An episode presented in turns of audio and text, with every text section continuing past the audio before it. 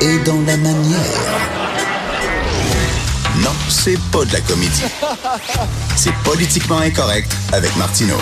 J'adore le temps des fêtes pour une chose, c'est que c'est le temps des listes. Et j'aime les listes. Vous savez, les meilleurs films, les meilleures pièces de théâtre, les pires, etc.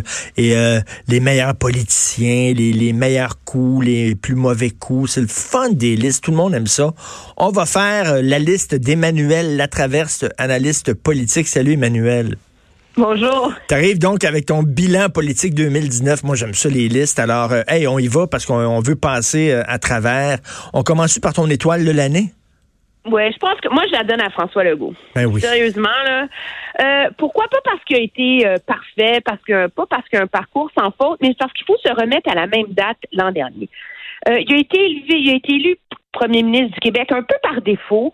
Euh, il n'avait pas fait une bonne campagne. Il y avait un point d'interrogation immense là, sur s'il serait quel genre de premier ministre il serait. Puis je pense que c'est un politicien qui s'est révélé comme premier ministre, mm. qu'on sent à l'aise et qui a su, qui a passé le test du pouvoir. C'est sûr que ses opposants vont le trouver dogmatique, mais la réalité, c'est qu'il il procède avec méthode et détermination euh, dans ses, dans tous les bousculements et les changements qu'il veut imposer à l'administration et à l'appareil de l'État euh, au Québec. Euh, et il y a il a un flair assez impeccable jusqu'ici pour lire le pouls de la population. Et je pense que c'est vrai que ça le met dans le trouble des fois, mais il a cette capacité d'authenticité comme premier ministre. Puis moi, je dresse la comparaison avec M. Trudeau. Quand M. Legault fait des points de presse, quand il se on a un homme politique qui nous parle. On n'a pas un robot qui nous répète des lignes. Et, euh, et ça, c'est très, très, très efficace, euh, je crois. Ceci étant dit, le plus facile a un peu été fait, là.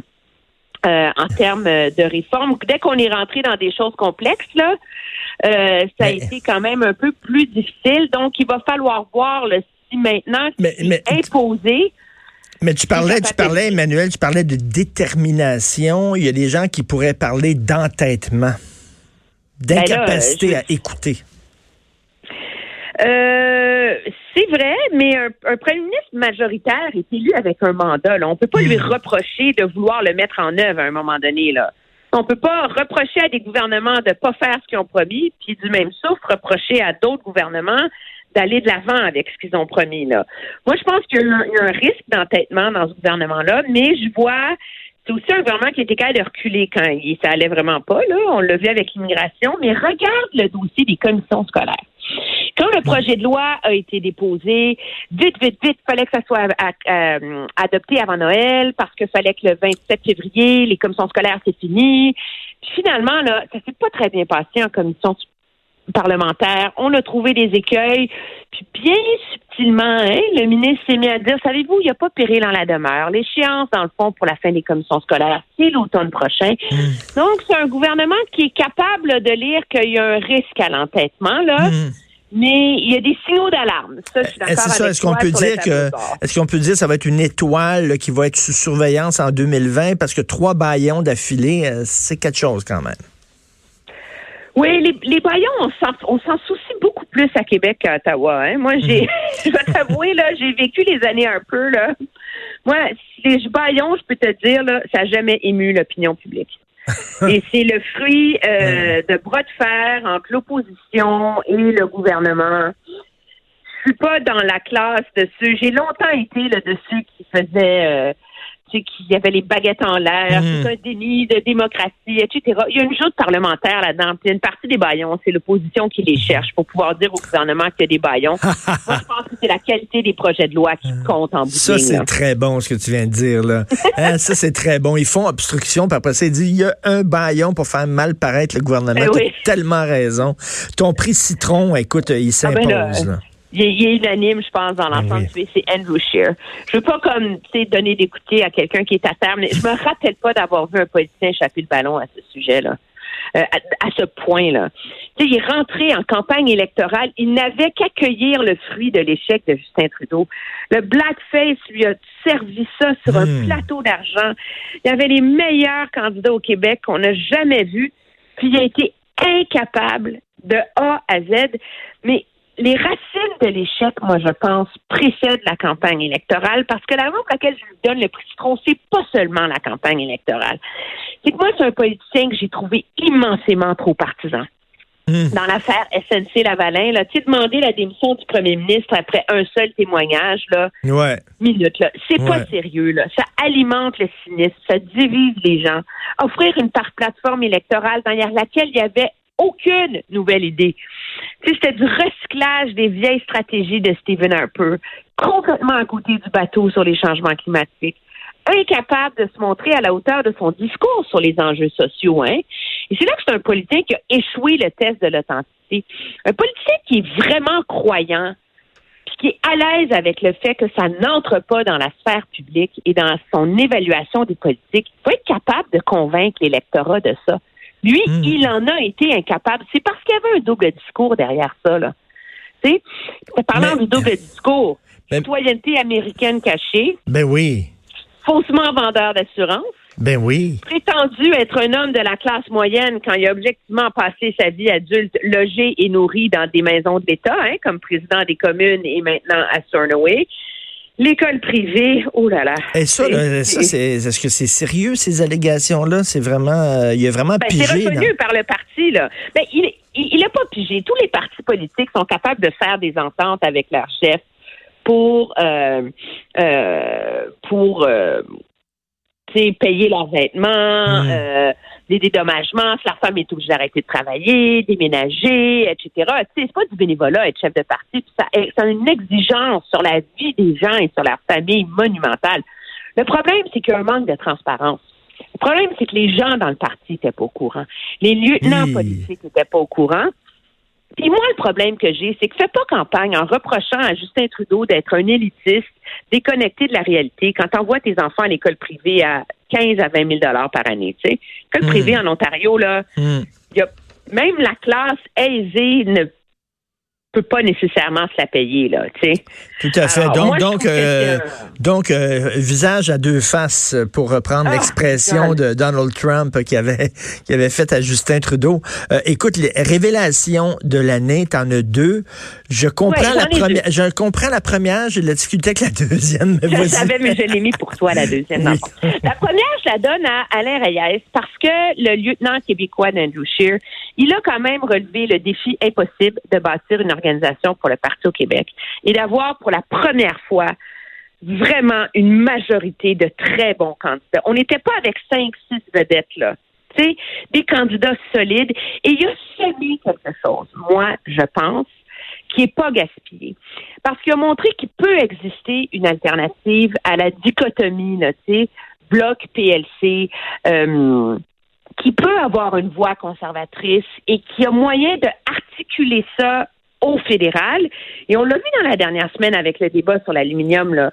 Il y a cinq ans, là, le parti là, aurait jamais posé une question là-dessus au Québec. Mm. Là, mm. Alors que là, les Québécois, ils se sont négociés un espace là, pendant une semaine là, pour pouvoir le dire que ça n'avait pas de bon sens, demander des éclaircissements, maintenir la pression sur le gouvernement.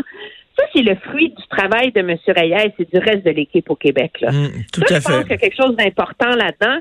Puis écoute, il y a un sondage ce matin, 31% des Québécois seraient prêts à considérer voter conservateur. Donc, ça montre hmm. qu'il y a une fenêtre là, qui s'est ouverte pour le parti. La hmm. deuxième, c'est pas ma révélation, mais je donne une mention honorable à Mélanie Joly. Oh!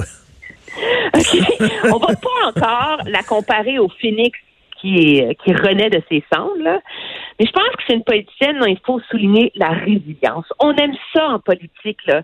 Tu sais, voir des vedettes là, échouer, là, tu sais, puis être à terre, puis après ça, rire d'eux, puis là, avoir une démotion, puis il y a comme un côté de vengeance là-dedans, là, je pense, chez les commentateurs, souvent, là, et dans l'opinion publique. Mais Mélanie Jolie, qu'est-ce qu'elle a fait? Elle a pris le coup. Elle s'est retrouvée les manches. Elle s'est retroussée les manches. Elle s'est fait discrète. Elle a bien saisi la fenêtre politique qui venait avec le débat sur les droits des francophones en Ontario. Elle a hmm. porté le ballon de négocier une entente pour assurer la mise sur pied éventuelle de cette université-là. Et finalement, elle a montré que le gouvernement fédéral, dans des dossiers, peut faire d'autres choses que de faire la morale. Hein. Est-ce que, est-ce que, est-ce que, mettons, je me, je, fais mon cynique, tu me connais. Est-ce qu'on donne une étoile à Mélanie Joly juste parce qu'elle fait sa job, ce que tout le monde devrait faire, ou vraiment elle, a fait plus que rien que sa job? Ben moi, je pense qu'elle l'a bien fait. Puis c'est hmm. rare, je veux dire, des gouvernements là, qui prennent un dossier pointu, qui le mènent, qui le règlent, sans tambour ni trompette, là. Moi, je pense que c'est bien. Je pense qu'en campagne électorale, elle a fait plus que sa job. Elle a été de tous les combats. Sur le terrain, appui aux candidats, organisation, mobilisation. Puis quand là, ça allait mal pour le parti, là, c'est elle qui allait se taper des entrevues à la joute, là, tu sais. Hmm. Dans d'autres médias, là, pour aller défendre on l'a lu main haute, là. C'est, oui. Ça, c'est. Euh, elle n'est pas allée se cacher en dessous du tapis, là. T'as raison, t'as raison. Euh, euh, le alors, 2019 se termine et ça nous laisse entrevoir la politicienne qu'elle pourrait devenir. Et politicien le plus influent au pays, ça, c'est intéressant. Moi, je donne à Jason Kenney en ce moment, ah très certainement. Il a réussi à changer la discussion autour de l'unité nationale. Il est en train de changer la discussion autour du rôle de l'Alberta dans la fédération. Et moi, je n'ai jamais vu un conseil des premiers ministres des provinces se réunir avec comme seul enjeu d'arriver à un consensus sur un enjeu qui ne touche que des provinces de l'Ouest, comme le fonds de stabilisation fiscale. Et, euh, et ça, je pense que c'est potentiellement ce qu'on appelle en politique un game changer. Oui. Euh, est-ce qu'il va réussir par ailleurs à vraiment laisser le discours euh, démagogique anti-Québec de côté pour être un vrai leader national. Ça, il y a encore un point en point d'interrogation là-dessus. Mm. Mais je pense qu'il a, il a certainement transformé la discussion politique au Canada dans la dernière année. Tout à fait. Et un autre euh, prix ou euh, une mention, tiens, quelqu'un au balotage, ça, ça me surprend. Tu dis au balotage sous surveillance pour 2020. Oui, Pablo Rodriguez. Pourquoi? Lieutenant du Québec dans le gouvernement Trudeau, là, bonne chance. on l'a vu, non mais sérieusement, là, c'est encore un gouvernement où tout est principalement décidé au bureau du premier ministre. Euh, et où, en ce moment, ça sert bien de consulter et tout le reste. Mais moi, je vais te dire, j'ai été très déçue par ses premiers pas ah et sa première crise sur l'aluminium. Je pense qu'un lieutenant politique qui réagit à une crise en reprochant à ses adversaires d'avoir rien compris, là, comme il l'a fait, mm. euh, il y a un côté un peu d'arrogance là-dedans, là. Euh, qui est pas très très euh, utile. Le rôle de lieutenant, c'est pas supposé être un rôle de vedette là. Mm. C'est supposé être un rôle de terrain. C'est supposé être capable d'avoir le pouls du Québec et d'effectuer des changements euh, au sein du gouvernement. Et on finit l'année. M. Trudeau n'a toujours pas un conseiller spécial pour le Québec. Il n'a toujours pas un secrétaire principal. Hmm. Euh, et donc, le poids du Québec dans l'entourage du premier ministre, là, on l'attend toujours. Et écoute, en terminant, il nous reste peu de temps. Je te, je te laisse choisir une autre mention. Ben, je vais aller vite. L'enjeu politique, l'urgence climatique, j'ai pas besoin d'en parler. Ben Tout le monde le sait. Euh, ma leçon de l'année, c'est excuser, ça fonctionne. OK, quand on est politicien, Justin Trudeau, il a reconnu l'horreur de la niaiserie qu'il a faite avec le blackface et il l'a fait avec authenticité. Les Canadiens ont compris. François Legault, il recule quand ça va pas bien, quand il exagère. Immigration, parents adoptants. S'il vous plaît, les politiciens, c'est ça, dans le fond, traiter hmm. les gens intelligemment. C'est pas un aveu de faiblesse que de reculer quand on s'est trompé. C'est une preuve de leadership. Mais l'enjeu, qui a pris tout le monde par surprise et qui, d'après moi, va être l'enjeu de 2020, c'est la protection de nos données personnelles. On a eh ignoré cet enjeu-là au Canada, malgré le scandale de Cambridge Analytica. Le Canada est en retard et le Desjardins a fait exploser ça. Mais là, maintenant, il y a une prise de conscience beaucoup plus large qui s'impose pour preuve de la nouvelle qu'on voit ce matin, le fait que Facebook est capable de géolocaliser ben oui les utilisateurs de son euh, de son logiciel, même quand nous on pense qu'on fait quelque chose en désactivant notre géolocalisation. Ça sert strictement à rien. Et écoute, rapidement, tu dis aussi euh, une autre euh, leçon de l'année 2019, la laïcité ne sera jamais réglée. Ben et tu as tellement raison. Oui, c'est celle qu'elle ne soit pas réglée. Hein. Ceci mm. étant dit, c'est un enjeu litigieux, ça va se poursuivre devant les tribunaux et cette laïcité-là, il faut qu'elle vive. Il va falloir qu'elle continue à évoluer. Et je pense que c'est un mythe de s'imaginer qu'un projet de loi allait mettre une clé dans la porte de ça.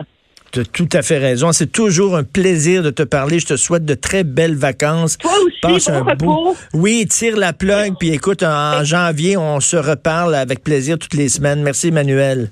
C'est promis, au revoir. Salut, Emmanuel. La traverse, analyse politique.